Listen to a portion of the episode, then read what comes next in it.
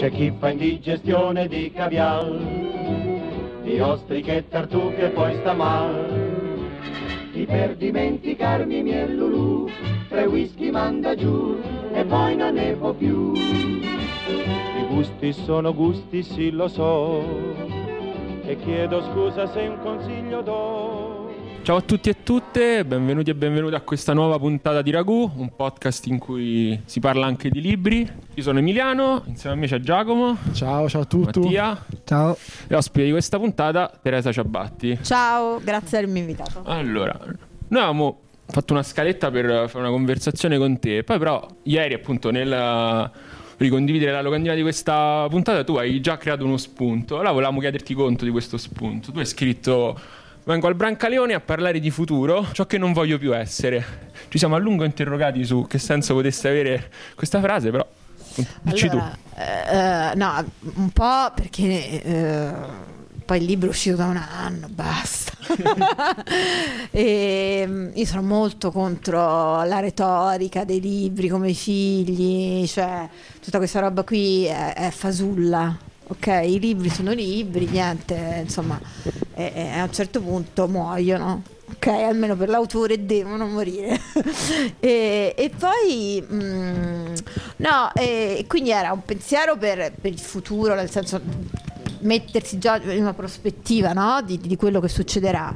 E, e sull'identità per me è, è diciamo una riflessione che ho fatto soprattutto quest'anno, perché quest'anno io vabbè registrato, ma vabbè. E... no, quest'anno appunto io sono stata candidata al premio Strega e tutti i giornali mi davano per vincitrice, quindi anch'io vabbè, dico che se è così facile, eh, insomma, e quindi mi sembrava molto, molto semplice, eh, appunto mi, mi preoccupavo su cosa mettermi la serata finale, eh. E, e poi dopo e sono stata eh, non sono entrata nemmeno in cinquina e addirittura eh, non era mai successo nella storia dello Strega che Mondadori, forse solo una volta venticinque anni fa, che Mondadori non entrasse in, a, allo Strega, quindi è, è proprio una roba assurda, tanto più per una che, eh, che entra da vincitrice. Allora, eh, insomma, molto, ho molto ragionato e, e, e in parte è legato anche... A, e, e so, io mi sono ritrovata perché eh, davano la cinquina a Benevento e, e quindi io sono dovuta andare a Benevento e mi sono ritrovata a Benevento, cioè non, è, non stavi manco a Roma che potevi tornartene a casa e piangere volendo, no? Tu stavi a Benevento nell'albergo con tutti gli altri, capito? Allora, mh, no, però eh, insomma sono, sono stata felice perché loro un po' mi avevano fatto capire che se volevo potevo non andare, quindi eh, invece io sono voluta andare perché secondo me uno appunto, cioè non c'è niente, un fallimento, una caduta va affrontata, non è che, che esistono solo le vittorie. Poi io non ho mai vinto niente in vita mia, quindi sono pure abituata alle cadute e ai fallimenti, non era una novità, ma ehm, diciamo in quel momento ho, ho, ho ripensato alla mia creazione, mio percorso di scrittrice, eh, che è un po' legato anche a, a, alla mia ricerca di identità, eh, quindi io, e questo c'è un pezzetto di autobiografia nel libro, in questo libro io veramente insomma sono nata e cresciuta a Orbetello, a sedici anni sono venuta a Roma e, e sono capitata sì, in questa scuola dei Parioli, ehm, e quindi scoprendo, non so che esisteva, io non lo sapevo, Orbetello, le principesse in carne ed ossa, che tu a quel punto c'hai la vita completamente distrutta perché una, capito, una roba si allunga la scala sociale e tu non, arrivi, non ci arriverai mai perché la principessa è lì, non è raggiungibile. Però tu nella chiamata dici a un certo punto sei la regina. Sì, sì, eh, eh, però era una regina di Orbetello, capito? Infatti fino a che stavo Orbetello era la reginetta, poi dopo vengo a Roma e queste esistono davvero. E però io arrivando a Roma, eh, e all'epoca si vedeva molto chi arrivava dalla provincia, ora ripeto lo stesso, l'ho, l'ho raccontato mille volte, vabbè, lo, lo dico in sintesi, però io arrivavo mi sentivo fichissima, arrivavo con questo zainetto uh, di peluche a forma di koala e pensavo che in paese era guardato con grande con grande invidia. Sì. Vabbè, comunque una roba, zainetto, cioè, koala. Era, era una cosa, quindi io pensavo, vabbè, a Roma, arrivo dalla nuova scuola, chi è che c'ha il koala? Cioè, veramente divento, conquisto tutti. E, e quindi arrivo con questo koala, arrivo truccatissima, eh, cioè mi si notava veramente tanto, e, e sono stata subito eh, in una scuola dove tutti avevano il baulettone aureari, dove tutte erano acqua e sapone, era proprio, capito, eh, cioè, c'era una grande differenza, e quindi eh, eh, sono stata, insomma, additata, derisa, e dal giorno dopo io ho passato, questa è l'analisi che ho fatto, tutta la vita a cercare di essere ehm, come gli altri. Ah, mi, mi sono imposta di non parlare toscano, mi, di, di togliere tutte le differenze, quelle che facevano di me una, una poveretta, diciamo, di, di, ridicola, una ragazzetta ridicola di, di, di paese. E invece nella scrittura io ho fatto il percorso opposto, cioè nella scrittura io mi sono andata a riprendere quella ragazzina eh, di paese eh, che non sa stare in società, smodata, eh, sopra le righe, eh, che sbaglia tutto, e, e quindi con la scrittura io tutto quello che avevo perduto me lo sono ripreso attraverso la scrittura, e ho impiegato tantissimi anni per riprenderlo, ma non, non ero così consapevole che stavo facendo questo, e, e quindi ecco, va bene anche rimanere fuori, entrare da vincitrice allo strega e rimanere fuori dalla cinquina, perché aver trovato la propria identità, diciamo, letteraria, di scrittura, per me vale di più, capito? Me la tengo e non cambio, come se io mi fossi ripresa il koala. Che poi il koala, se non mi sbaglio, no? eh. A un certo punto, in Sembra la bellezza, cioè, cioè. si parla dell'ipotesi che ce l'abbia Elodie adesso. No, non è un'ipotesi. E a un certo punto tra parentesi c'è scritto tipo non no, ringraziarmi no, Elodie, non so. No, caro mio, non è un'ipotesi, purtroppo. Allora, praticamente, ora è raccontata così, sembra, però a parte si possono chiedere conferma, si può chiedere conferma. Però eh, raccontare in questo modo sembra che, non so, in Africa ci, ci saranno ospedali a mio nome, perché sembra che io ho fatto tutti atti di bontà, invece no, quello è l'unico atto di bontà della mia vita, e, e la fortuna ha voluto che fosse Elodie, perché eh, c'era questo cantante di strada che suonava, cantava sotto casa mia con la moglie, bellissima, queste bambine piccole, una di tre, una di quattro anni, e io passavo tutti i giorni, cioè proprio c'avevo il cuore dilaniato, tutti bellissimi, tutte creaturine che ballavano intorno. A un certo punto io poi c'ho tipo vent'anni già e c'ho ancora tutti i peluche, pensa alla tristezza, uno squarcio proprio. Decido di regalare tutti i miei peluche, che saranno stati una cinquantina, quindi tutta la mia infanzia, a queste bambine, e una era Elodie. Ragazzi, che devo fare? Peraltro, eh, per quando, perché lei nelle interviste raccontava, io, mio padre, insomma, diceva la via, e, e a me mi, mi si è accesa proprio, lo dico, ma vuoi vedere che, che la bambina era Elodie? E quindi ho scritto al suo agente, dico, senti, scusami. No, ma lei è stata carinissima, lei mi ha chiamato dicendo, ero io con la bambina, mi ricordo il giorno che sono arrivati questi cinquanta peluche. Ecco, qui... Qui sembro un'anima straordinaria, meravigliosa, fantastica. No, l'unico atto buono della mia esistenza. Senti, invece noi abbiamo dato un titolo a questo incontro, sì, che sembrava la più amata, sì. Perché ho fatto una riflessione a partire da questi due titoli. Tu racconti in qualche modo due età in questi libri. Nella più amata, diciamo, l'infanzia, in Sembrava bellezza, l'adolescenza. E a noi non sembrava casuale che, diciamo, la più amata ha un titolo assertivo, no? Mentre Sembrava bellezza a questo imperfetto di fondo. Allora, se sei d'accordo sul fatto che effettivamente siano un po' dei caratteri che si rifanno a quell'età, e se sei d'accordo, se anche tu hai vissuto in maniera diversa queste due età, cioè effettivamente l'infanzia, quando parlavi dello zaino da koala, io ripensavo al fatto che da il primo koala. giorno eh, eh, il, sì, da, da, il, da marsupiale il, il giorno ho, ho ripensato il, al fatto che alle elementari mi sembrasse una buona idea avere il pesazaino dei Pokémon.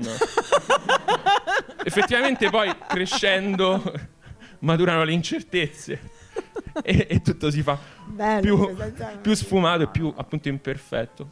Guarda, questa osservazione è bellissima e non l'ha fatta, la prima volta che me la fanno, è assolutamente, è assolutamente così. E poi la più amata è, è una ragazzina odiosa, insopportabile, una voce narrante proprio eh, eh, che si sente la più amata, dice di essere la più amata, poi tu leggendo il libro ti accorgi che non se la fila nessuno. È una narratrice inattendibile. Sì, è una narratrice inattendibile, ma soprattutto è sempre sola, anche i genitori, cioè è sempre da sola questa, quindi la più amata da chi? è, è, è, è un desiderio, è così, è una preghiera quasi. Sembra la bellezza, è, è appunto, in realtà, eh, diciamo, lo sguardo è eh, della quarantasettenne. Qui su, su, sull'adolescenza, e quindi è riferito a eh, diciamo com- tipo scoperta tardiva, eh, che lo scopri molto più avanti, che l'adolescenza è, un, è stata eh, dolorosa per tutti, eh, però purtroppo non te lo dicono e nessuno ti avvisa, e quindi tu pensi di, di essere unico anche in quel dolore, mentre invece poi quando vai più avanti, insomma invecchi, capisci che, che era anche democratica, trasversale, belli, brutti, cioè tutti hanno, hanno provato quel dolore lì. E nella, in Sembra la bellezza a un certo punto la narratrice dice di sé: la meno amata io. Non penso sia ma insomma l'avete letto con attenzione. Che è uno studio. Ma visto che dicevi, questa è una domanda che non avevamo preantipato, però mi incuriosiva, visto che prima dicevi i libri non sono figli, basta con questa retorica, devono morire, tu immagino quindi neanche li rileggi.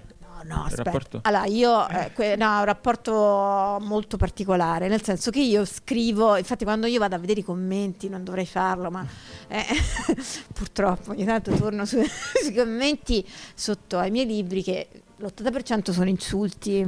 Ok? Perché dici sì? Perché sono andata a vedere. No. Ho pensato a una cosa che ti avrei chiesto dopo. eh, L'ottanta per cento sono insulti. Però mo non me li ridire, per favore, eh, se l'hai letti. Perché io me li... No, te li sei proprio scritti? Ah, eh. No, perché io poi magari leggo qua là, poi sorvolo, eh, insomma. Senti, fat... dico flash, ce n'è un articolo bellissimo di un magazine, Man on Wheels, cioè sarebbe di motociclette. Non so se tu l'hai letto, c'è cioè un articolo fantastico, no, su di te. Cioè fantastico. Un articolo di motociclette su, su, su una rivista di motociclette su Teresa Ciabatti, ma di un cattivo, questo ti mancava, non, non lo leggere, non lo leggere, veramente brutto. Ma qua, uscito quando? Ma mezzo di recente, mezzo di recente. Ma eh, scusa, che cosa? Di... No, ora ma no, perché poi di motociclette, ma non ho capito che, che ma cosa fantastica, io penso che sia l'angolo... No, sì, ho capito. Io penso che sia l'angolo eh. culturale di questa rivista di ma non ti ricordi di, la di firma? Centauri. La, di centauri, beh, beh, di motociclettari, di, di, di, di, di gente che va sulle motociclette. Vabbè, eh, ma la firma di questo di, non te la ricordi? Non lo so, non lo so. Mi sa che la sa Mattia. Dai, dilla, ti prego. Ma che mi tanto guarda, dai. Io. Sì. Fulvio Abbate.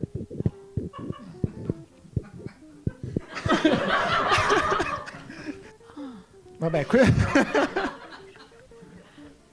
ma... spesso ospita alla Zanzara, scrittore anche lui.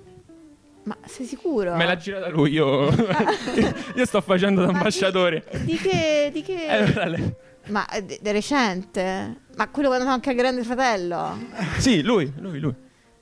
Si parla un po' di salotti, così, di che tu sei un po' la salottiera, questo si dice. Io, io, io riporto, allora, eh, io, por- por- posso dirti un una cosa, non solo, io non esco di casa, cioè io non, non esco proprio di casa, salottiera... sono salottiera vera, e io mi addormento alle otto e mezza, qui ci sono dei testimoni, e guardo Un posto al sole, e poi mercoledì, mercoledì chi l'ha visto, però a metà, per, e venerdì eh, quarto grado, ma a metà perché mi addormento. Quindi cioè eh, no, hai degli vabbè. Hater fantastici su due ruote, quindi se vedi tipo, qualcuno no, si accosta cosa... no, al semaforo, ma io ottimo. Credevo che fossimo amici. Senti, mo questo non era uno scherzo. Hai fatto, hai fatto un casino già con, complimenti. No, ma cioè vabbè, era un... ripariamo con Fulvio, ci sentiamo. Cioè, Emilia, c'avevi un'altra era domanda? Tutto eh? conce- Scusa, ma era tutto concentrato su di me o erano altri nomi anche? Eh, tu eri nel titolo comunque, cioè. Ah, ok. Vabbè, andiamo, andiamo sì, oltre. C'è un'altra domanda di Emiliano, eh, fantastica. Va bene. Ah, ma così, cioè.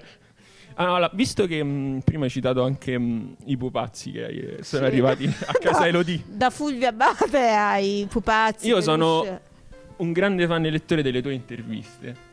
E leggendole mi è venuto un dubbio, perché c'è una certa insistenza su alcuni temi, quali appunto i pupazzi e i peluche. Penso a quella a Sorrentino. Insomma, al che mi è venuto il dubbio, ma non è che anche in questo caso forse te- Teresa Ciabatti più che intervistare sta effettivamente scrivendo, perché sembra tutti più o meno personaggi tuoi, cioè con un'infanzia simile, quindi volevo capire, ma c'è una certa manipolazione? È un genere letterario il, il allora, tuo? Per, per me l'intervista è sempre un genere letterario, perché è un ritratto, è lo sguardo di chi intervista su, su quella persona, quindi non, non, quella persona non si ritroverà mai e, e allora se bisogna farlo facciamolo manipolato completamente.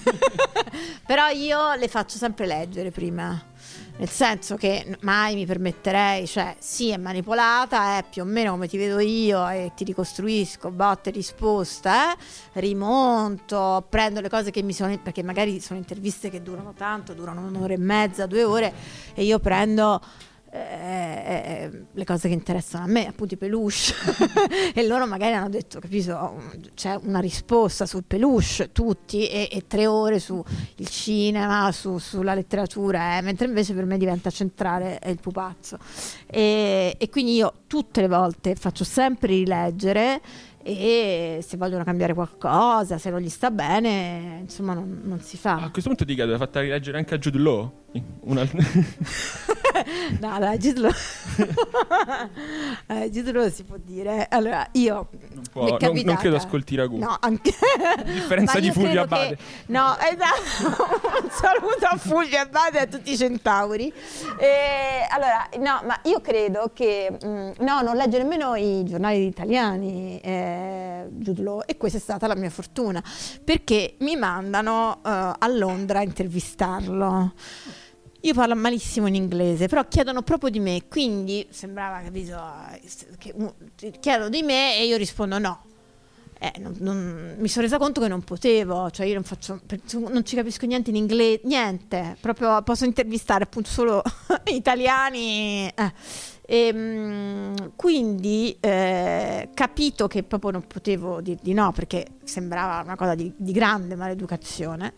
Dico, vabbè, vado, vado a Londra, dice tanto non ti preoccupare, c'è una traduttrice, dico vabbè, eh, vado e eh, loro hanno questo, mh, ti, ti danno pochissimo tempo, altra cosa che per me, perché io non sono una giornalista, cioè io li, li, questi poveracci li tengo due ore, lui mi dà venti minuti, dico no vabbè, venti minuti con la traduttrice che doveva tradurre, cioè eh, era una cosa impossibile, poi io... Per quel che capivo, capivo malissimo, però io mi sono accorta che la traduttrice non mi traduceva quello che mi interessava a me.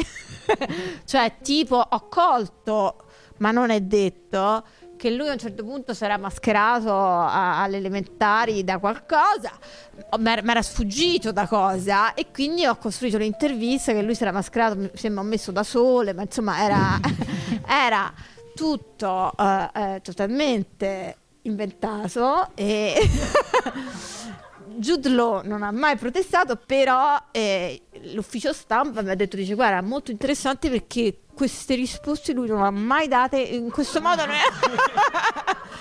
in questo modo non è mai uscito con nessuno. Spero che, que- eh. che, spero che questa diventi una fonte per il futuro biografo di, di Jude Law che scriverà un capitolo metterei, a parte. Esatto, scusa.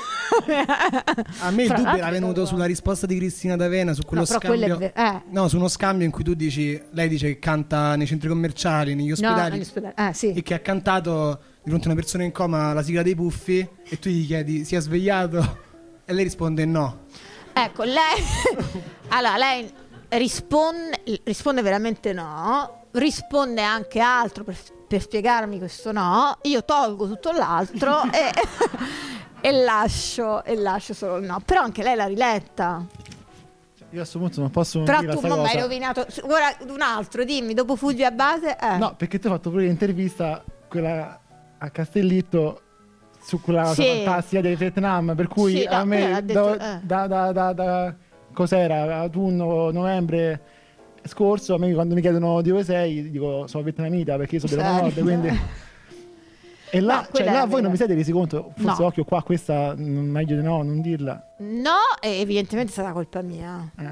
sarà colpa mia perché io ti, siccome so che lui, lui è, è un talento straordinario, eh, il libro secondo me è bellissimo, anche il film veramente è un talento vero, eh, so che eh, eh, anche lui come no, come no per tanti motivi eh, eh, attira antipatia o quantomeno diffidenza, perché uno pensa figlio di eccetera eccetera, e quindi eh, questo um, condiziona il giudizio, insomma no, guarda che le cose che fa Pietro Castellitto, cioè arrivassero da qualcun altro sarebbero viste come vere novità, perché lui, lui per ora vabbè non mi voglio dilungare, comunque quindi io in quell'intervista volevo essere molto protettiva, gliel'ho fatta rileggere, l'ho riletta, l'ho, ci, ho, ci ho lavorato tanto, non ho mai pens- non mi sono accorta che quella, eh, che quella risposta poteva essere pericolosa, perché è ovvio che era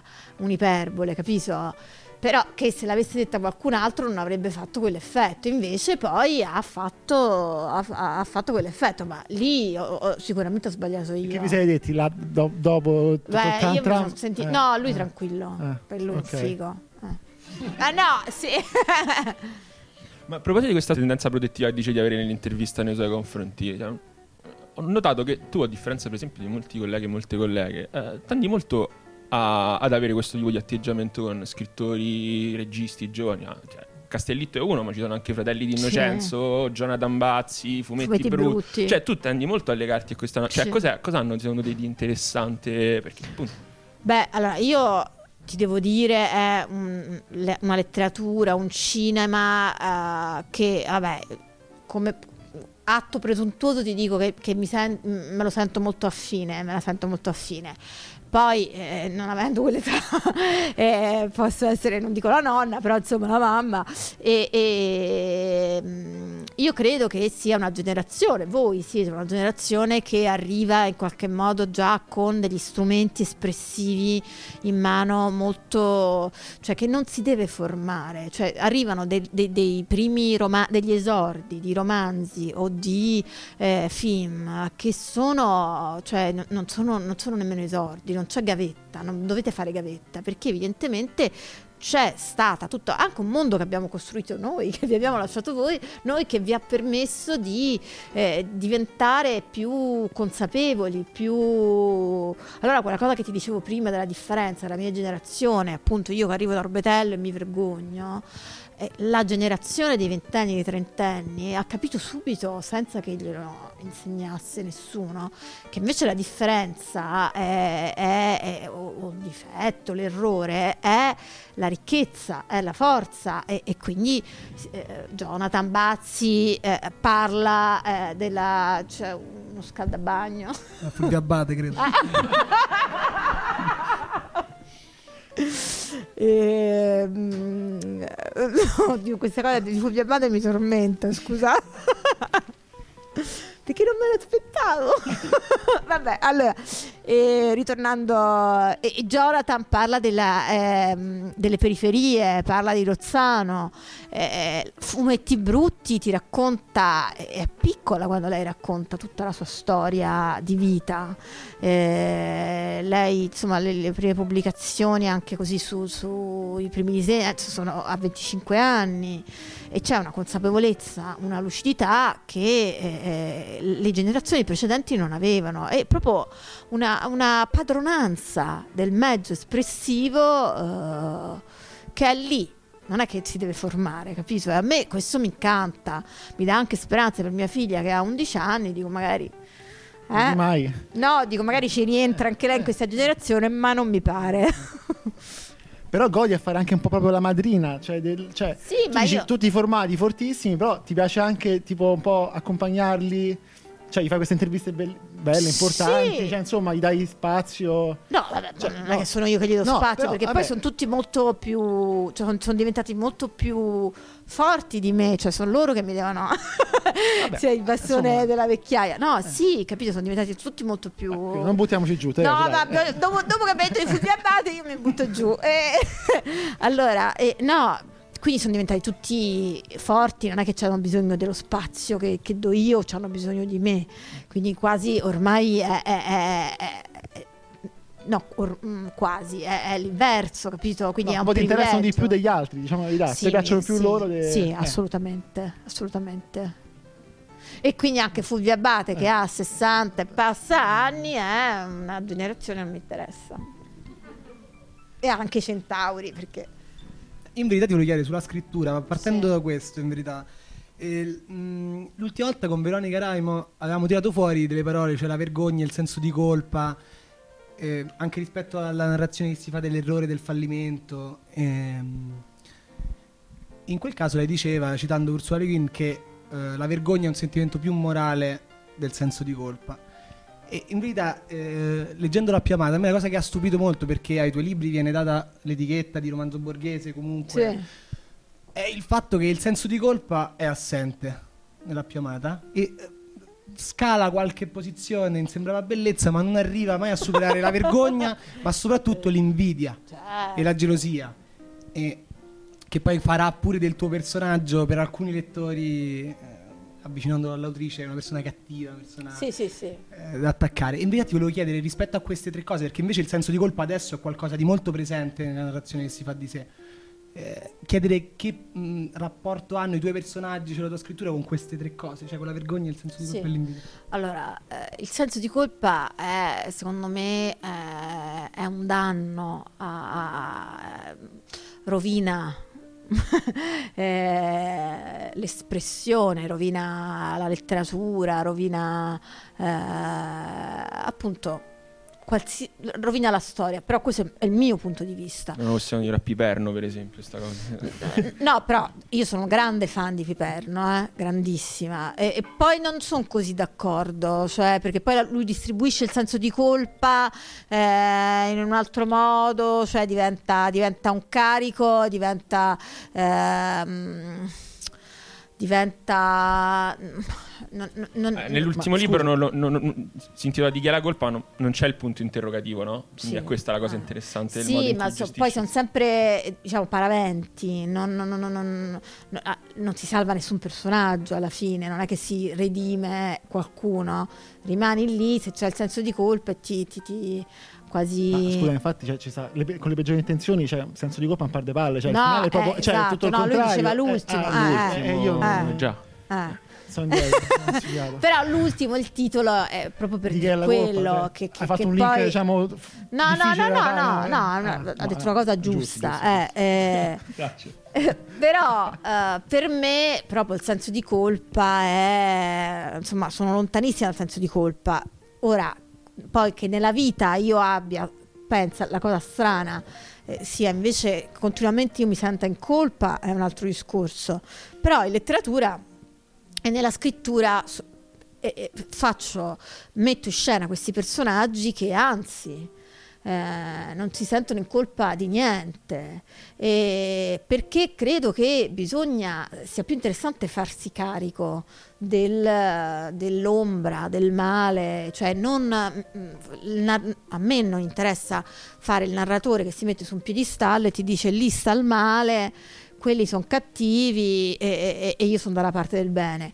Questo poi porta il lettore, è anche rassicurante perché il lettore ovviamente si mette subito dalla parte del narratore, mentre invece se tu sai un narratore che è un pezzo di merda, eh, certo che è rischioso, è rischioso, intanto eh, il lettore potrebbe identificarsi perché tu non, non hai svelato da subito che quello e, e poi eh, è rischioso perché crei questo cortocircuito che, che potresti essere tu e quindi, quindi eh, generi, eh, voglio dire, un me- turbi molto e, e, e, e generi un meccanismo di, di grandissima rabbia. Eh, che però non cioè io nella realtà ora anche appunto riprendiamo Fulvio Abbate, l'eretica dei salotti, però io ribadisco è, è interessante questa cosa, nel senso che io proprio no, non esco di casa, non esco da vent'anni, capito? Ah, quindi è, è, è, è una leggenda, perciò è, mi prendo il merito di costruire eh, una letteratura, di, di, di fare delle storie eh, così verosimili che poi mi vengono messe, eh, attribuite, messe addosso. E, e perciò ne, nei miei libri sono tutti colpevoli e sono tutti impuniti, perché è l'umanità che più mi interessa mettere, analizzare, raccontare. Diciamo, l'altro collegamento che mi era arrivato con il libro che dicevamo prima di, di Piperno, in realtà è poi lo sc- il dramma che si scopre quotidiano, che avverto anch'io in me, di, di essere sempre la stessa persona da quando si è bambini, no? Che c'è, c'è molto nel tuo libro, sì. C'è il, l'adeguarlo chiaramente al cambiare degli eventi, ma avere sostanzialmente lo, la stessa griglia di, di partenza. Guarda, eh, anche questa è un'osservazione meravigliosa. No, perché io, eh, come sapete, purtroppo eh, all'inizio, insomma, molti anni fa ho scritto per il cinema e, e poi non ho scritto più perché ero veramente negata.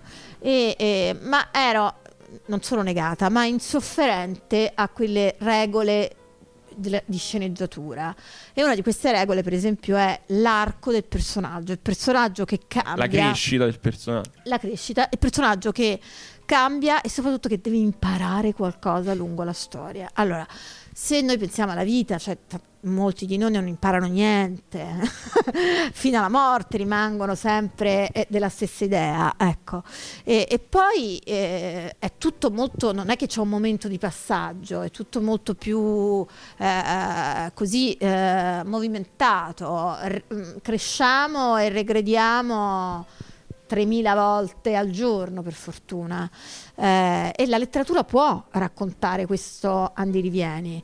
Eh, quindi a, a me facevano soffrire molto quelle regole lì, che invece eh, nel, nella forma del romanzo eh, posso trasgredire e, e, e posso ignorare.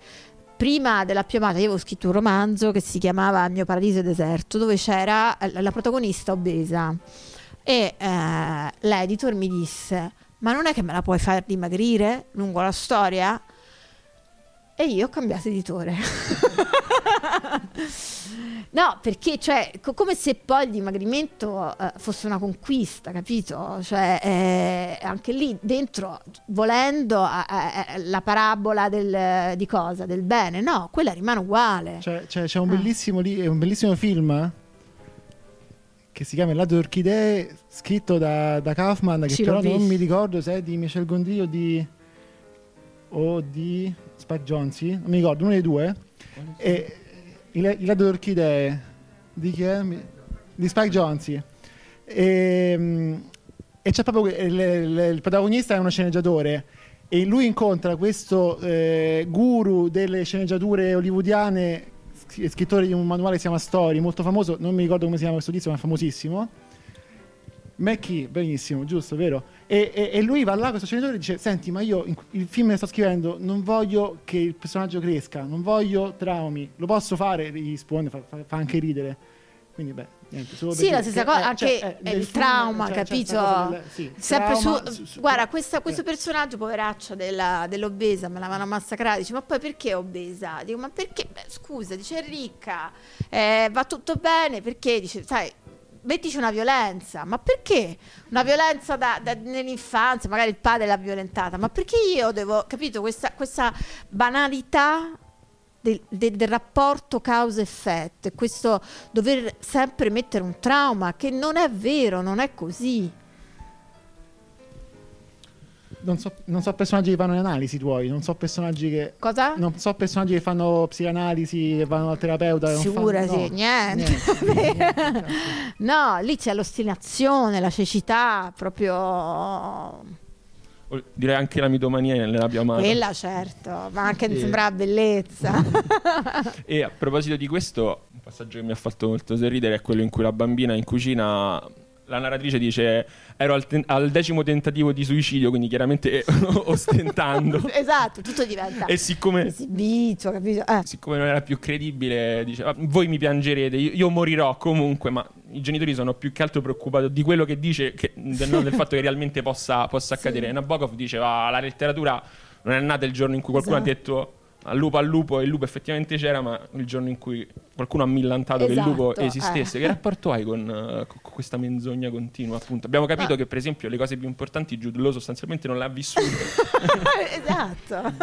Ma anch'io, sai, cioè io non ho vissuto niente, quindi per me la letteratura, la scrittura è proprio eh, una la possibilità di, cioè, cos'era Second Life, che uno si faceva l'avatar con gli, i capelli, eh, se lo mandava in giro per il mondo eh, e faceva tutte le avventure possibili e immaginabili. E così faccio io. Certo, oh, forse questo avatar l'ho, l'ho, l'ho reso troppo credibile per prendermi tutti questi insulti, però... però per esempio ci sono delle, delle frasi pure della bambina mitomane, sì. sono divertentissime, perché lei esagera, nel senso a un certo punto anche la bambina viene... spostata al liceo, uh, al liceo Orbe- no, alle medie Orbetello, da, da, alle medie a Portercole, sì. in cui trova in verità queste, queste ragazzine più belle di lei, su cui lei sceglie di riaversi con, con il fatto che è ricca. Sì. E a un certo punto dice una frase, dice io sono andata a Vienna, a New York, a Disneyland, io ho visto le piramidi, ho visto Topolino in carne e ossa, cioè Topolino in carne e ossa, nel senso è chi- chiaramente... un'esagerazione so, totale eh, che non però non è capita eh, da un lettore avveduto, però non è, non è capita perché appunto è talmente fa, cioè comunque quella rimane una privilegiata. Quella, ora uno dei tanti commenti che ho letto che mi aveva fatto ridere era una che scriveva questa stronza, cioè, eccetera eccetera eh, e poi diceva eh, ce l'avessi avuta io una piscina Da, da bambina e, oppure anche l'osservazione, no? che, che nella più amata questa ragazzina in realtà salta il racconto della morte dei genitori e la tragedia enorme, piange davvero sulla perdita della piscina, della casa con la, con la piscina. Ora non è così difficile da capire che quella eh, rappresenta tutte le, ar- le altre perdite. Però se fosse stata, che, che ne so, un, eh, mo non mi viene, una roulotte, la perdita della roulotte che simboleggiava tutto il resto, eh, avrebbe, eh, sarebbe stato guardato con maggiore indulgenza, comprensione e anche tenerezza. Cioè ci sono quegli elementi che ti infastidiscono, e, però io li rivendico, capito? Perché io penso che veramente... Eh, quello che io voglio fare è cercare eh, con questo avatar fintissimo eh, di ehm, eh, in una posa, prendendo proprio la posa de, dell'autofiction, ma non è, non è autofiction, non è memoir, cioè se io penso, capito, alla cosa, io, la mia vita è no, no, stata noiosissima, non, non sono stata mai protagonista di niente, la cosa più trasgressiva che ho fatto nella mia vita, perché io poi mi sono concentrata, no? Quando mi dicevano che ero, dopo la più amata, un modello di donna negativo, che, che ero proprio una persona, e io ho detto, dico, ma io per esempio anche da adolescente, qual è la cosa, la peggiore cosa che ho fatto? Oh, ti giuro, non l'ho trovata, la, la, non sono mai scappata di casa, niente, la cosa più trasgressiva, le lenti a contatto azzurre, capito? Per cui la allora, protagonista peraltro esatto. batte la testa per terra, che un'altra cosa è che ti sarà stata rimproverata, capito? Allora, cioè questa, quindi scrive una che non ha mai fatto niente nella vita e finalmente si sbizzarrisce, immagina delle reazioni, immagina eh, eh, crea appunto un, un alter ego ma, malefico e, e sicuramente peggiorativo. Allora, con questa postura d'autofiction tu eh, ti giochi la reputazione, e questo il movimento del libro, non cresce nessuno ma ti giochi la reputazione, e siccome no, l'importante non è quanto c'è di reale nel libro, quanto c'è di me, cioè, ma quanto di verosimile, quanto quello valga per tante persone, allora metti in gioco la reputazione di, di tutti, capito? Però ci sono tanti passaggi, il, eh, eh, il primo passaggio è sempre quello del, del cioè il primo passaggio eh, cioè, guarda ti dico, poi con la più amata, con la più amata è stata, io mi sono proprio spaventata, eh, avevo detto non riprenderò mai più questa voce narrante, perché io poi arrivavo da libri nessu- che nessuno aveva letto, le leggevano le mie amiche, quindi io non, non avevo un pubblico. Quando ho scritto La più amata, che voleva essere appunto un esperimento, eh, l'ho scritto in totale libertà e non mi sono chiesta come può reagire un pubblico, perché non, non, non ce l'avevo. Quando è arrivato il pubblico, però aveva ragione il pubblico, perché il pubblico non mi conosceva, non sapeva chi era, quindi sembrava veramente, cioè tu, tu una povera pazza. No, il tuo problema è che tu non, non, non ti accolli le colpe, cioè non hai senso di colpa, no, dentro, certo, il libro, non, non, lo, no, lo, cioè come sì, se fosse un danno neurologico in cui una persona, esatto, non sa, non, è incapace di sentire il senso di colpa, non so. Però poi questo è in realtà un, un, un, cioè un tema uh, uh, della società, della contemporaneità, perché poi io prima di entrare parlavamo so, dei perché, casi di so, cronaca. Secondo me, se, secondo me è, più, è più ora, è più, è più confessione che... Cioè tu non fai confessione, cioè una confessione è pentimento, quindi senso di colpa e, e, e, e via dicendo. Tu non fai questa cosa, cioè secondo me è, ora, ora si fanno conf- le confessioni, tutti si aspettano le confessioni, quindi tutti si aspettano che eh, chiunque metta in discussione i propri privilegi le, e, e così via. Certo. Tu questa qua non la fai mai, niente, zero, ma... e quindi te, te, te massacrano. Cioè, se, se, poi io, te, ma cioè, eh, chi, va cioè, bene. Non tutti, sì, ovviamente. Eh. Rispetto a quello che hai detto prima, non... peraltro non, non lo volevo dire, però mi, mi, era, mi, era, mi era saltata all'occhio una cosa, ovvero che è un romanzo del strega passato, che come te faceva un passaggio dalla provincia alla città, come te c'era una perdita di una casa, come, come eh, te c'era... Qual romanzo? La straniera? No, ah. no, nel, l'acqua del lago non è mai dolce, quello di Caminito. C'è un personaggio anche cattivo che però viene giustificato dai lettori. Eh, perché, perché il con- libro che io ho amato tantissimo. Perché la condizione di partenza è quella. Cioè la casa popolare, cioè non c'è proprio niente, non, non c'è un elemento, quindi è proprio uh, uh, libro straordinario, ribadisco. Però è, è tutto... Uh, perdo- no perdonato, cioè quella condizione è, è giustificata, mentre invece questa è come l'obesa che, che, che è ricca e, perché, e ti chiedono perché questa è ingrassata e perché eh, se nessuno le ha fatto del male. Allora mh, però ripeto, io mh, lo rivendico eh, questa, diciamo, modo di questa strada di non, appunto, di non scegliere mai la giustificazione, di non mettere mai la giustificazione, di non mettere il trauma, che poi il trauma, il dolore c'è, però è come nella più amata, capito? Cioè è, diventa, non lo racconta quello vero, cioè la morte dei genitori non la racconta e la salta proprio, è alla piscina, e quindi ancora di più ti enfatizza questa cosa della ma, stronza. Ma poi sai che c'è, che tu in entrambi questi ultimi due libri tu fai sempre un salto, prima parli, cioè, nella Più amata sei più sull'infanzia, nella bellezza più sull'adolescenza, però poi tronchi la fase, quella appunto, non so, università, insomma, venti, quando uno può pensare che tu a un certo momento hai deciso di, di, di scrivere, di fare, di fare, no? Certo. Quindi, allora, quella fase là, ovviamente se uno raccontasse quella fase là,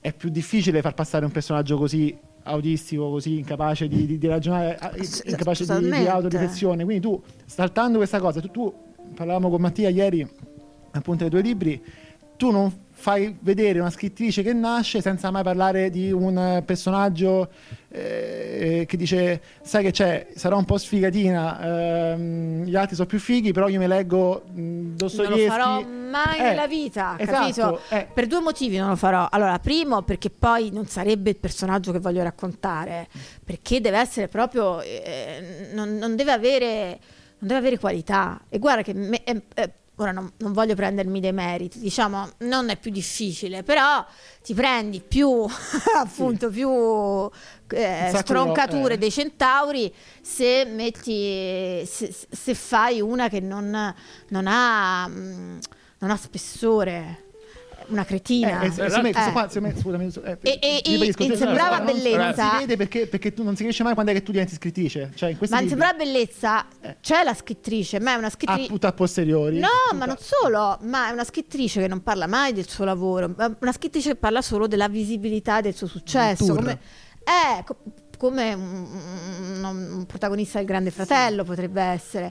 E infatti eh, cioè ragiona sempre sullo spazio, su, su eh, che ottiene, su, su quanto viene ricordata, quanto viene nominata, cioè non c'è proprio il lavoro della scrittura. Certo, solo meccanismi di popolarità, di, di, di, di sì, influenza, perché quello, di quello è, voglio dire, quello è fuori dal romanzo, quello riguarda me e non è interessante. Oltretutto poi come, come io, se devo mh, individuare l'origine del, non solo dell'immaginario, ma della mia scrittura, le, le influenze vere. Io ti posso dire, sì, da una parte Dickens, che sono stata folgorata quando mi sono imbattuta nel, in grande speranza del personaggio di Estella, che è la bambina cattiva, una delle prime bambine cattivissime della letteratura, che fa piangere Pip, e è un personaggio, non è protagonista. Io lì, leggendo quel personaggio lì, ho detto io voglio fare romanzi con protagonista Estella, solo romanzi tutti di Estella, che sono eh, non sono facilmente digeribili, però l'ho detto e l'ho fatto. E, e poi da, eh, e questa un'influenza grande, per me quello proprio è un punto di riferimento. Poi Miss Avisham, che la cresce eh, per vendicarsi dei maschi, insomma, vabbè, senza che mi dilungo su Dickens. Un'altra mia influenza Dice, è stata Carlo Luz, no no ora ti sorprendo. Un'altra l'avevamo messa in copertina, speravamo di aver centrato. Eh, no, no, no è, no, è il mio idolo, ovviamente, di scrittrice, però quello appartiene alla dimensione proprio di mestiere, cioè quindi al reale, certo, capito? E non all'immaginario. E mh, invece l'immaginario uh, uh, è stato condizionato. A un certo punto io mh, a tredici anni non, mh, non leggevo niente. A tredici anni mi ricordo d'estate, non leggevo, non leggevo, e però ho scoperto in un armadio dei libri nascosti. E quindi me li sono presi, non capendo poi di chi erano. Gli Harmony. No, e, e, e, e non capendo di chi erano, ricostruito dopo di, di chi potevano essere, perché erano molto nascosti. Io di nascosto me li prendevo, dei tomoni così di seicento pagine. Ah. E erano questo, era questo scrittore americano che per, um, voi non potete, non se lo ricorda nessuno in Italia, Harold Robbins.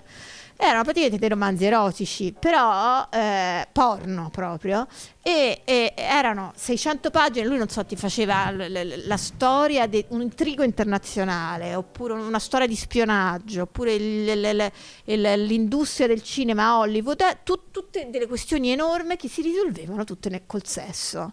E qui seicento pagine così, e mi ricordo a dodici anni letta questa scena che non dimenticherò mai, che era questi due che facevano sesso orale in aereo su una pelliccia di visone. Quindi io, se ti devo dire il mio, dove sono io, se mi devo collocare, io sono fra gli orfani di Dickens e il visone di Harold Robbins.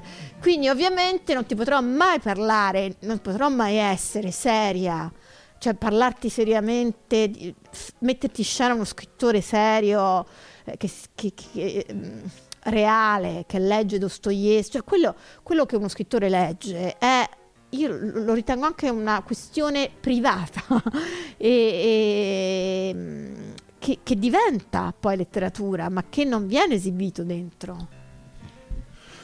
Per esempio, a me un altro dei modelli che potevano essere, sì, un'ipotesi a questo punto di mestiere, è Walter Siti, per motivi diversi, cioè anche lui uh, si è dovuto porre dei problemi di reputazione, banalmente perché alcune cose che ha raccontato sull'Accademia, sulla Normale di Pisa, Scuola di Nudo, hanno effettivamente compromesso una serie di, di rapporti. L'altro è la cattiveria che emerge nei personaggi che costruisce, cioè uh, scene in cui del veleno per topi è lasciato di fronte a un asilo, e una certa ossessione, per quello prima avevamo tirato fuori Joyce Carol Oates, perché Abbiamo, messo, abbiamo scelto nella grafica di oggi di mettere il coccodrillo.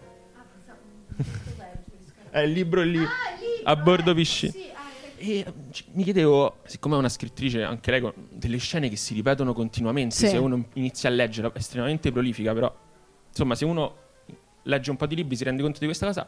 E mi ho reso conto che il coccodrillo non appare la prima volta nella Più amata, se non sbaglio c'è anche in Adel- Adelmo tornata. Vabbè, però tu mi tiri fuori delle cose, eh?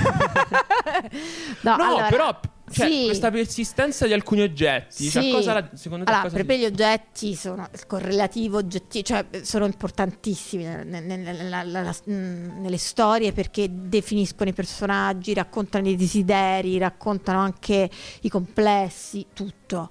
Pensa che quel mio primo libro d'esordio, che era proprio un libretto, in realtà ha gli stessi elementi che poi quindici anni dopo sa- sono nella Più amata. Però io impiego quindici anni a dire la verità, cioè a scavare dentro me stessa e a dire che in fondo a quella piscina c'era un bunker, che quella ragazzina era di Roma, era di Orbetello e, e, e, e tutto, e c'era un malessere enorme, non, non, non era quella roba patinata, quindi eh, eh, diciamo quel libro interessante a livello così quasi psicologico di, di, di strada che uno, di tempo che ho impiegato per arrivare veramente alla verità, alla verità che non significa la verità di, di, di, di ciò che è reale, ma senza, senza arti- costruzione, senza proiezione migliorativa. Ah. E... Aspetta, aspetta, aspetta, abbiamo detto dobbiamo fare un sacco di finzione, che tu non ti racconti mai davvero, che...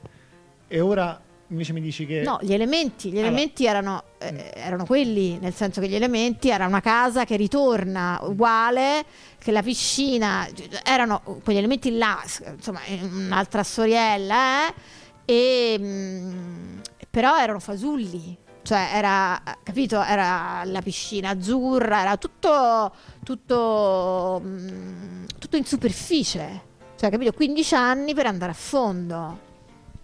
Beh, eh, abbiamo peraltro aperto con uh, questa, cos'è? Questo parola futuro che poi non abbiamo ripreso, ma, e io ti ho sentito parlare delle tue interviste come col, con le tue interviste tu nutri, cioè fai la vita sì. che non fai perché vai a letto alle otto e mezza e, e che quindi con le interviste nutri le tue ossessioni, cioè a me cosa fa molto ridere, cioè consiglio proprio le tue interviste perché sono molto divertenti e perché a un certo punto ci sono queste domande molto brevi, a un certo punto l'intervista a Sorrentino le domande alcune sono e nonna? E papà? E poi dice e la casa? E di questa ca- da questa casa lui c'aveva degli oggetti dentro e lui fa che ti sei tenuto? E lui dice tipo non so una cosa non mi ricordo e poi dice e la manina di legno con cui mia nonna si grattava la schiena. Che è una cosa che possiamo avvicinare sia a Sorrentino, al suo immaginario, quella... sia al tuo. Sì, però quello è il Sorrentino vero, eh? No, col cavolo che mi permetteva la manina. Però per dire che tu, eh, appunto, con le interviste hai detto di fare praticamente ricerca. Adesso però non abbiamo parlato di invidia al tuo podcast, sì. che fa, rice- fa interviste invece... Ah, ok, due domande allora. Una, una è su invidia, perché in invidia, per chi non lo conoscesse, tu intervisti in verità delle meteore. Sì. Mentre... cioè l'attore che ha fatto lo sceneggiato televisivo Pinocchio, Pinocchio. Nello, nel, nello sceneggiato di Comencini, oppure le ragazze che non era Rai, dove siete andati a finire voi che io da ragazzino ho creduto essere quelli che mi rubavano la scena. Sì. Eh, una, una domanda era se avevi un approccio diverso nel fare interviste a delle persone che erano state meteore piuttosto che a, dei, a delle star come, non so, Sorrentino, a suo modo Cristina D'Avena o Jude Law. E l'altra invece era sul futuro, ovvero...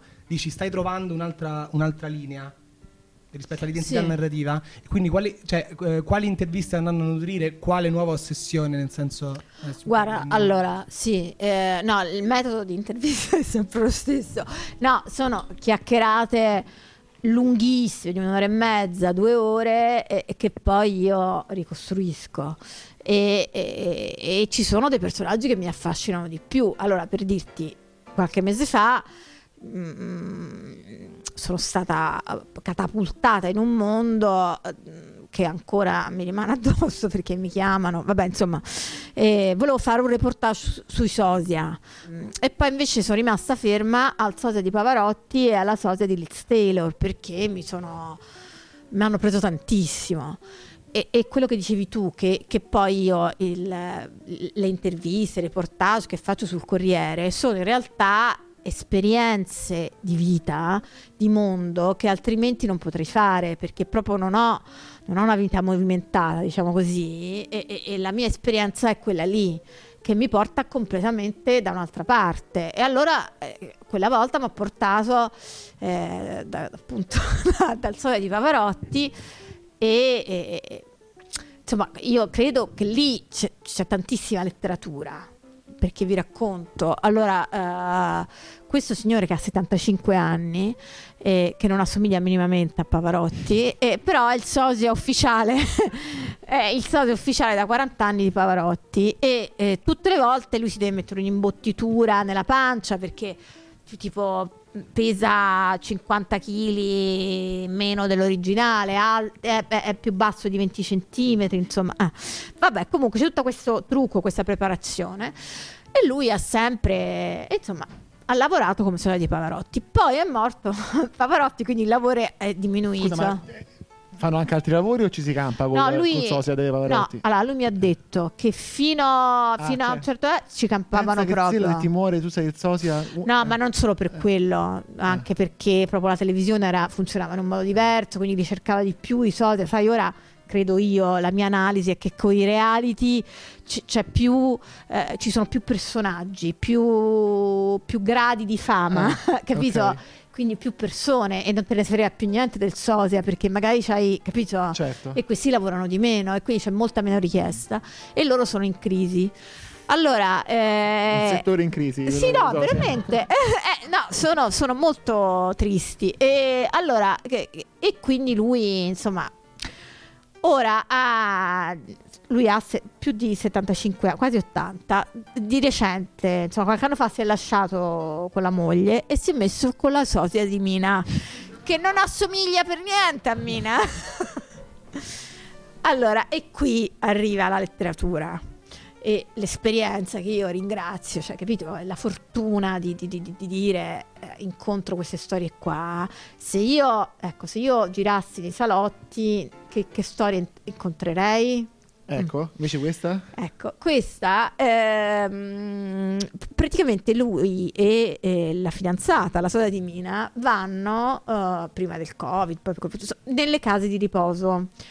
E siccome i vecchietti non si ricordano che Pavarotti è morto, pensano che quello sia il vero Pavarotti e la vera Mina venuti a cantare per loro. E perciò vivono questa esperienza eh, incredibile, eh, pianti, abbracci, e ascoltano il con- insomma le, le, le, loro che cantano. E... e c'è tanta commozione, e capito? Poi, sosia non significa avere le stesse doti canore, quindi immagino che sia stato sì, per un concerto. Ovviamente, eh. e, e, però per loro veramente sono, sono proprio tipo Topolino in carne ed ossa. Poi, e, e va bene, quindi vivono questa esperienza eh, irripetibile. Irripetibile per eh, una persona fuori da, dalla casa di riposo, perché dopo un mese loro tornano e i vecchietti si sono dimenticati e quindi rivivono la stessa emozione e la stessa esperienza, e così ogni mese. Allora, cioè, questa è letteratura, no? Eh beh, direi proprio di sì. eh. Infatti ti consiglio un film bellissimo, si chiama Fatti Corsari, sul sosia di Pasolini. Ah, eh, ah, ok. Ora me. Però io devo eh, Liz Taylor, vabbè, non ve la racconto. Ora, siccome voglio ritornare, ho chiesto al Corriere, voglio fare un altro sosia. Ho trovato il sosia di Vasco Rossi, barese, che che di giorno eh, lavora in un sexy shop. Ancora lo devo intervistare. Tu vai lì nel paese loro, certo. Lì ci, ci fai una giornata. Cioè, giornata, anche due giorni, eh. Ci facciamo eh. lunghe chiacchiere. Eh, Fa l'antropologa eh. praticamente. Cioè, sì, eh. capito, mm. però eh, quella è, è, è, è, è, sono i passaggi, le, la fase inter- le fasi che mi porteranno al nuovo romanzo, che non significa che faccio un romanzo sui, sui sosia, sosia no. Però sono tutte esperienze che mi portano lì, perché poi McKee diceva che fra un romanzo e un altro ci deve essere un pezzo di, di, di vita. Ecco, quel pezzo di vita per me sono... Eh, queste interviste. Tanto tu non evolvi, cioè tanto tu, tu io rimango sempre non li, ferma, non li, capito? Sempre io rimango immobile, e, esatto, e così via. Quindi esatto. A questo punto bisogna mondo intorno. Eh, certo. ah. Non so perché è una cosa che non pensavo di chiederti, però così spot. Sì. Hai detto ehm, antropologa. Ah, noi abbiamo fatto Lettera alla Sapienza. Tu hai fatto Lettera alla Sapienza? Sì. È una cosa che chiaramente nei libri non si legge. Sì, certo, eh, perché la verità spesso. No, sì, ho per... fatto Lettera alla Sapienza e... Oddio. Il coso il... Questa è una cosa interessantissima, volevo chiedere chi, chi, chi è il relatore, queste cose. La, la so, tesi, no. La tesi. Eh. Io ho no. fatto una cosa. Allora, io anche lì ti, ti dice il carattere, no? Mi ero iscritta a giurisprudenza, vado il primo giorno e mi ritrovo in una folla di gente. Ho detto no, io qui non ce la farò mai, non emergerò mai, cioè non... Eh, qual è la meno affollata? Che è stata la mia scelta. E quindi sono andata a eh, dipartimento di spetta- cinema e teatro, spettacolo, sì. Ecco. E poi a un certo punto mi ero appassionata di letteratura. Vado a eh, mi sembra che fosse Pedulla eh, su Dante, non mi ricordo. Ah, mi stai facendo davvero il relatore, fantastico. No, non ah, della ah, tesi. Ah, vado ah. lì, trecento persone, anche lì cambio, vado da, da quello che c'aveva meno studenti, perché c'era proprio questa paura della folla. E comunque, eh, no, ho fatto una tesi ehm, molto, molto inventata, che ora se io lo dico me la, me la annullano. Ah. E, mm, mi ero inventata, c'era proprio una cosa inventata, inventata. Si può dire manco, non so, un autore, qualcosa che... No, allora, era in teatro, e siccome io volevo andare alla scuola Holden, mia madre non mi voleva mandare, allora mi aveva detto, tu puoi andare solo se riesci a eh, coniugare le, tue, le due cose. Allora Baricca aveva fatto uno spettacolo teatrale, il Davila Roa. Quindi ho detto, vabbè, faccio la tesi sul Davila Roa, ma senza nessun interesse, capito? Ecco, e vado a vedere questo spettacolo lunghissimo, fatto da Ronconi, eccetera, e non sapevo proprio come affrontarlo. La voglia, cioè, non, non, non mi veniva, cioè, ho analizzato un po', però non, non c'era. Eh. E a un certo punto io mi invento, la, perché poi i personaggi uscivano con delle tonalità di voce, uscivano proprio da, dalla scena, con delle de, de, de, de tonalità di voci diverse, delle tenute di voce diverse, insomma una cazzata. E io faccio non so quanti finti grafici, occupando quaranta pagine di finti grafici su questa cosa. Su questa cosa della modulazione della voce, assolutamente fasullo. E mi fanno i complimenti per, la, c'ho ancora la tesi, per eh, questo studio su, sulla voce. Eh beh. Perché tu dovevi andare alla Holden. E poi messo così a cavolo, no? Messi, cioè ovviamente, ah, pa- ah, sì. no, ma mica, mica era su, cioè era, era proprio fintissimo, non è che io avevo ascoltato, avevo capito che c'era una varietà e quindi ho fatto, ecco, fammi ah, fare il tipo, grafico. Era tipo una tesi... Teoria del teatro, cioè cos'è tipo? No, ma era le... talmente sperimentale eh. anche per loro, cioè voglio dire. Cioè ti rimettono una branca del teatro, dei, dei studi sì, teatrali, cioè, ma in cui... sì, però chi era il pazzo? Sì, beh, cioè sì. non poteva essere verificata che era il pazzo che andava a registrarsi lo spettacolo che durava otto ore e verificare se quella linea che avevo fatto io, che era completamente a cavolo, corrispondeva a quello che dicevo, capito? E ho occupato un sacco di pagine con questi grafici.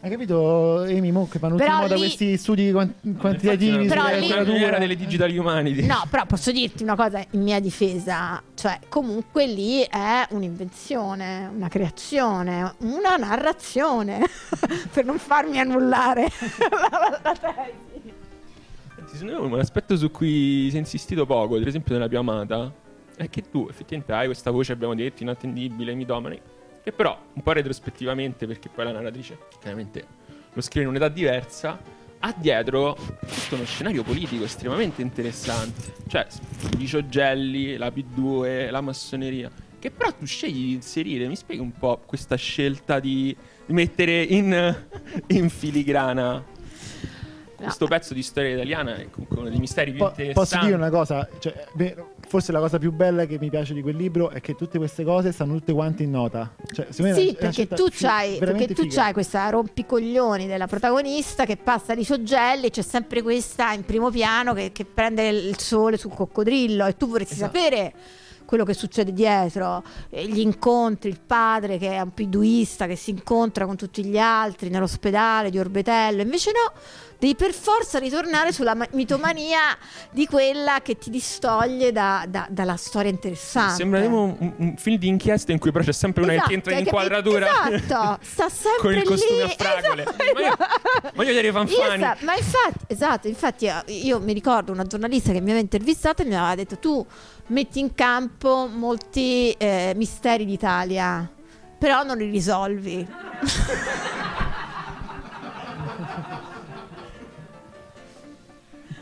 Allora io... Frase sempre divertita di mio fratello e figlioni, con cui lui dice Accio, il personaggio dice il sessantotto l'ho passato a mangiare i quadrucci in brodo di mia madre. E c'è dietro... il televisore in cui succede di esatto. tutto e, e però in primo piano è lui. Però quel, guarda, io ti dico una cosa, quel libro, senza entrare troppo nel dettaglio, in realtà eh, eh, diciamo lo sfondo è, ve- è reale, Mm. Cioè, nel senso che non, no, non è inventato. Per questo poi anche, per esempio, io non posso più tornare a Orbetello e mi è vietato. Eh, abbiamo eh, la Sapienza ormai. La Sapienza Orbetello, niente, eh, Orbetello, Orbetello già, era già stato così bandito, eh, però è vero che eh, insomma eh, la massoneria, ma soprattutto la P due eh, c'era, eh, tu, c'era. Quelle note, tu quelle note le hai messe perché dici quelle note non sono state mai contestate, sono vere. Sì, no, dico, eh, no, ma dico, ah. cioè, tu hai messo quelle note dentro, perché non so se tutti quanti no, volete, allora, cioè, c'è questa storia, no, perché dice, appunto, appaiono questi personaggi, però visti, diciamo, da, da, dall'occhio di una bambina, quindi in un salotto, in, un, in una situazione familiare, sì, così però... via. E, e però poi dopo, invece, in nota, proprio come se fosse un resoconto, una... so, una pagina Wikipedia al volo, sì, velocissima, si raccontano in modo dettagliato e assolutamente veritiero, perfetto, questi personaggi eh, tremendi, assurdi e importanti, insomma, nella storia italiana, eh, però dico, cioè, tu ce l'hai messi perché dici no, non potevano mettercelo, e in qualche modo dovevo inventarmi un modo per, per, per, per, per far passare questa, chi sono questi viciogelli. No, no, no, no. Com'è, no. com'è? Perché, no, sta, no. perché sta cosa di metterli in nota con no. un cambio di registro allora, completamente così differente? Eh, allora, so, non posso perché, sul nerd, però, no, no, perché eh. ovviamente, cioè io lì, cioè, cioè vabbè, mio padre è morto, quindi mi avrebbe querelato e fosse stato in vita. Eh... Per esempio c'è scritto, c'è una nota su mio zio che ha fatto gol sì. Borghese, che era proprio un, insomma vabbè, e, e c'è tutta una nota molto precisa che hanno provato a contestarmi, però non, non hanno potuto perché, perché detto, certo. gli eredi, perché è, è, è tutto vero. Quindi io comunque ti racconto una realtà che è quella della Maremma degli anni settanta ottanta, dove eh, c'era la massoneria, dove c'era la P due, dove a un certo punto insomma c'erano l'estrema destra, questi personaggi, questo, questo tipo anche eh, antropologico. Là hai sentito un, un, un, bisogno di un dovere di dire questa cosa? Beh, la mia era sembrava... una storia familiare, eh, eh, era questo, una storia sì. familiare. Ora io eh, che parte da, dall'indagine su chi, chi, sì. chi era mio padre, sì. chi era il padre di, insomma, sì, chi era il padre. Allora, forse mi perdonerai, non mi perdonerai forse. Vai. A proposito di estrema destra. No, eh, no, no, senti, posso dire, posso dire che m'avete, m'avete, con, con questa cosa di Centauri e Fulvio Abbate, secondo me ora no, quello eh, è Giacomo, questo sono io, guardami. No, ora questo no, stavolta non la no. Non ce la posso fare, già già, già caso... Fulvio Abbate. Eh. No, però ti voglio dire che quel libro letto E, e, con un occhio attento dice delle cose che sono reali e che se, se non fossero state vere mh, insomma sarebbero Era, state erano, erano guai sì. eh, eh, sì. e, e, e poi l'editore ha censurato anche tanti nomi, però veramente di soggelli, per dirti. L'hai vista la ragazzina, insomma. Io? Cioè, cioè il personaggio l'ha visto la ragazzina. Questo, ah, questo ma ti posso dire eh, anch'io. Eh, sì. E... Però veramente va una casa a Portercole, cioè, aveva questa Ferrari gialla e veramente veniva a casa mia. Mm. Capito? L'anello da sì, esiste. L'anello da, da massone. Sì, esiste. Quindi, cioè, sono tutti dati eh, un, po ve- un po' veri, poi gli accadimenti dentro, ma gli accadimenti sono quelli della ragazzina, eh, sono è, è, un, è un misto. Poi una cosa hai fatto pure il mio paradiso è deserto, no? Cioè tutto il business degli, dei sì, rifiuti. Però quella era proprio di Però quella è una cosa effettivamente romana, cioè Bonifacio, cioè, di, di, sì, dietro... ispirata a, ti, a, sì, a Manlio Cerroni, e... però non era. Cioè, non c'era niente di mio, non c'era niente di. Cioè, di. di, di, di Roma di prima prima mano, ecco. Eh, eh, no, cioè, vabbè, poi sai, un libro sì. che ha venduto tre copie, quindi anche mi avessero voluto denunciare, non, non erano quei tre che erano i miei amici che l'hanno letto. Sì, allora Emiliano ha un gioco per te.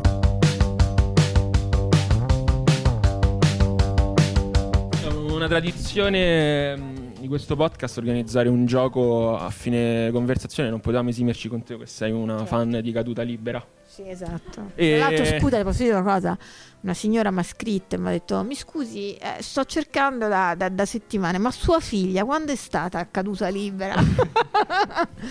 mia figlia non è quella del romanzo, mia figlia ha undici anni, eccetera, eccetera. Giusto, però, perché eh, nel per romanzo dire, ne ha venti. Que- sì, per dire che, che è proprio... Allora, immaginiamo un futuro distopico, un incubo vero, tutti svegli e i diritti della più amata e di Sembrava Bellezza sono acquistati dalla Ragù Produzioni. Bellissimo. Un budget uh, abbastanza buono, ma ah. pessimo gusto e cioè, i certo. peggiori produttori. Ti tagliamo completamente fuori da, da, da questa decisione Perfetto. iniziale, facciamo un sopruso, magheggi vari, insomma. Ti diciamo sottoponiamo solo alcune scelte. Per esempio dobbiamo fare una fiction, uno sceneggiato televisivo, andrà su, su Canale cinque e... No, sulla Rai, sulla Rai. Sulla Rai, sì. Ok. Sulla Rai, allora diciamo, per esempio, a me interesserebbe capire il tuo punto di vista sulla depiazione della fotografia. Allora, vuoi una luce più satura, calda, accesa, un posto al sole, o una tetraggine un po' scura, cento vetrine? Come, come la no, mettere? No, no, un posto al sole, un po'... posto al sole, tutto sparato, dai. Ah. Senti, il personaggio di Lorenzo Ciabatti, chi lo facciamo interpretare? Che ci mettiamo? Eh, pagate voi, ditemi voi. All- eh, ah, beh, Fiore- no, Rosario Fiorello tro- troppo magro. Perché mi sa che lui era un po'... Sì, eh, sì. Eh. Cicciottino che ci sta. Allora, c'è Scamarcio che ultimamente... È, è ingrassato! Eh. Però secondo me Scamarcio è perfetto per, perfetto. per Massimo da ragazzo. Sembrava Bellezza. Ah, sì, sì, sì, certo. Ex bellone. Sì. Ora... Bellissimo. Beh, stai massacrando perché... sto... No, vabbè, vabbè, non mi verrà male. Cioè, ora sta più, è uno di noi. Più...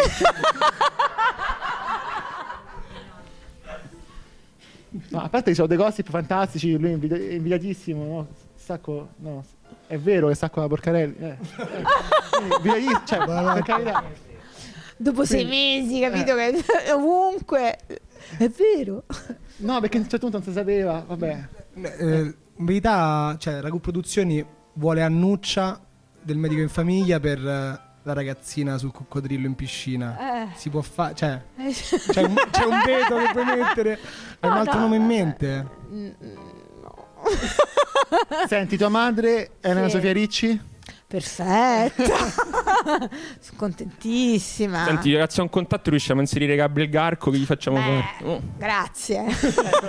Però, però ci sono veramente pochi personaggi maschili. Gabriel Garco chi, chi, chi? Gabriel Garco, guarda, cioè qualsiasi cosa. No, veramente Lo, Ci mettiamo, al co- sì, ci mettiamo ma... un tuo ex sì, certo punto, ma, qualsiasi... sì. ma può fare il padre, il fratello, qualsiasi cosa, cioè, io, gli farei no, no, io per il fratello avevo pensato oh, Michele Cadeddu, che ti rinfresco la memoria, Ciccio di Un Medico in Famiglia, ah, o bello. Nicolò Centioni, anche lui, Rudy dei Cesaroni, non so. Ah, Qu- sì, sì, sì. Quale dei due? Bene. Preferenza tra Medico in Famiglia, in famiglia? No, se, ho detto devo, Medico devo, in Famiglia, Teresa. No, ne, devo dire che non li guardavo nessuno, nessuno dei due, quindi per indifferente. No, io sono un po' salsone. Allora sì. inseriamo una, un'attrice sicuramente, Nina Soldano, che è la Marina di un Marina! Certo, sarai fan, ma, se, ma super fan. Fra l'altro mo l'hanno fatta andare a Londra, ancora non è tornata. No, spiegami un po'. No, devi eh. sapere che te, devi sapere Teresa eh. che Emiliano spizzica i bocconi perché quando va dai nonni si vede un posto al sole, eh. oppure quando becca mio amico Emanuele, allora loro si mettono da parte, si aggiornano su cosa sanno del posto al sole, perché no, anche lui non lo vede. Ora Marina, io la mia preoccupazione è che Marina è partita eh, eh, addio, ha detto a ferie, cioè, cioè è andata a Londra. Ma ormai da tante settimane e, e, e io ho letto che non, non rientra. Dici con la Brexit Marina è rimasta. No, non posso togliere Marina da, dalla eh no. Scusa, ma Marina quanti anni c'ha? Ce l'avrà cinquanta, cinquanta, sessanta No, capace, sessanta ce l'avrà. Capace lei sta a Londra e... No, sta col, col nuovo ah, marito. Ah, ok, sta col marito a Londra. Eh, però, co- cioè... Cioè io è fuori so... dalla storia, non ah. ce la fanno vedere più, capito? Ah, questo sta... mi Quando preoccupa. No, potrebbe eh. non tornare mai. Eh. Ah. Cosa... Eh. Comunque abbiamo un prodotto Vai. da dare ai nostri telespettatori che ha la direzione della fotografia di Un posto al sole, Un posto al sole. Sì. Gabriel Garco da qualche parte, sì. Scamarcio, Massimo sì, eh, eh, da giovane, da, sì. da giovane e poi anche adesso. Sì. Dici... Annuccia, Annuccia la facciamo ringiovanire per fare o, o prendiamo vabbè Annuccia Annuccia eh, però Annuccia mo c'ha tipo c'avrà trenta anni Annuccia c'ha le nostre c'è la C G I vabbè no, non si può, dai. Eh. Ma resta da decidere la sigla, abbiamo sì. moltissimo budget uh, che ci è rimasto, allora ti chiediamo Matteo Branciamore dei Cesaroni o Tiziano Ferro? I Cesaroni non gli piacciono, non l'ha visti? No, non me ne frega niente dei Cesaroni. Eh, no, Tiziano Ferro mi piace sul oh, allora, Serenere o ti scatterò una foto? Eh, Serenere. Serenere. Però possiamo unirla, posso aggiungere una cosa Vai, eh, eh. a qualcosa dello Zecchino d'oro. Oh.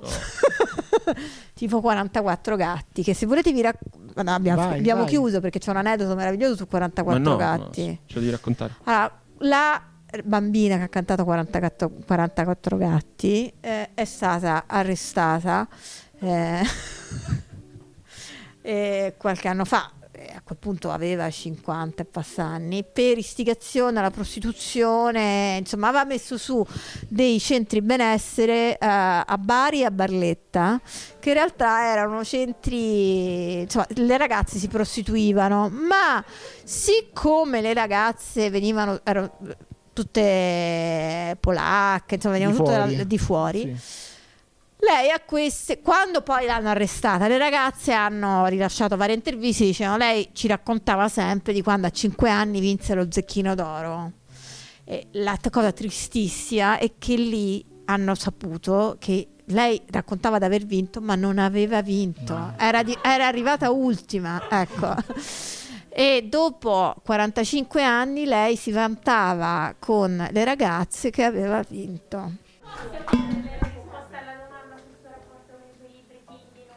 Ah, guarda, io ci, ci lavoro tantissimo in modo maniacale, eh, quindi ti sembrava bellezza, ho consegnato che era versione nu- riscrittura numero trentacinque, che no, non è il, il, proprio riscrittura, quindi ci metto proprio anni e anni, e me lo devono, me lo strappano di mano. Quando è eh, pubblicato io non devo più leggerlo, perché se no stare lì a metterci oh, comunque mi, mi farebbe molto soffrire, quindi la mia dopo la stampa per me non esiste più, cioè ho difficoltà proprio a leggerlo, capito? Mi sento una cretina. E poi detto questo, io non sono neanche non so non sono una buona madre, quindi non, non so, capito? Cioè eh, probabilmente tratto i libri come tratto mia figlia. Non è il contrario, capito? Beh, ho letto è. un'intervista per cui eri stata criticata, in cui rispetto al rapporto con sì. tua figlia ti avevano detto eh, eh. insomma che rapporto eh, stiamo cercando di capire se ci siamo simpatici, cosa no di... ma ho detto una cosa bellissima, però guarda è un po', dif- è un po' faticoso eh, ora bisogna dirlo e eh, eh, mi sono anche un po' stufata. No, avevo detto una cosa bellissima, che siccome cerco di sintetizzare, io pensavo che sarei stata una madre meravigliosa perché mi piacevano i bambini per strada, capito? Da questo pensavo che Era, avevo un grande senso materno e, e, e, e prima che nascesse mia figlia avevo fatto già tutta la cameretta rosa, ca- me la vedevo che mi svolazzava a cinque anni col tutù rosa per casa eh.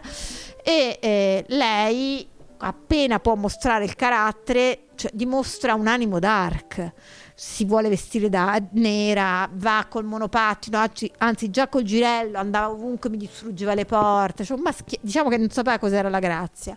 Allora io sono diventata ma cioè secondo me la, ma- la maternità si compie attraverso la conoscenza, cioè nel tempo, non è che tu nasci eh, diventi madre il giorno eh, che partorisci. E io, come tutte le madri, ho conosciuto quella bambina lì che non era era molto diversa da quella che avevo immaginato, molto meglio perché era fuori dalla mia immaginazione, e ho detto che mi, invece mi sta molto simpatica, e la simpatia non è un, un sentimento da poco, la simpatia contiene tanto, eh, eh, secondo me è più dell'amore, cioè volevo dire che mi, mi sta talmente simpatica che me la sarei scelta come amica uh, fuori. Eh, quindi non era per diminuire, era per aggiungere, cioè non è che io la amo perché è mia figlia, no no, la amo perché mi sta simpatica, perché mi piace. Ovviamente eh, critiche per questa, una madre da, che sicuramente sono una madre schifosa, però voglio dire non, non era questo eh, non era per questo. Una domanda su questo, il fatto che è più brava di te a pattinare un po' ti fa invidia se la guardi come un'amica? Allora, eh, no, no, ora per fortuna ho smesso pattinaggio. No, perché era proprio portata, capito? Cioè io ho fatto tre anni di pattinaggio, cioè non riuscivo a fare niente, l'angelo a malapena col piedino, questa arriva al primo giorno, comincia subito con le piroette, le cose, sai, quelle persone veramente portate. E quindi mi diceva: mamma, ma tu sapevi fare questa cosa? Eh, certo! Capite? Io non sapevo fare niente. Vabbè, comunque ha smesso, quindi abbiamo, ci siamo tolti questo pensiero, questo, questo confronto.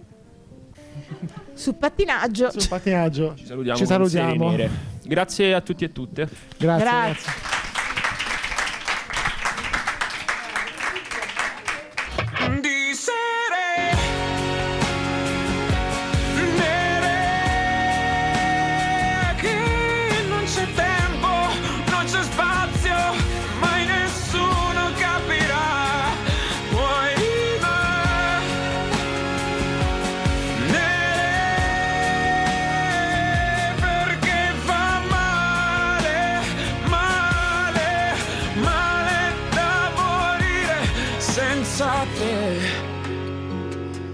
Senza te, senza te.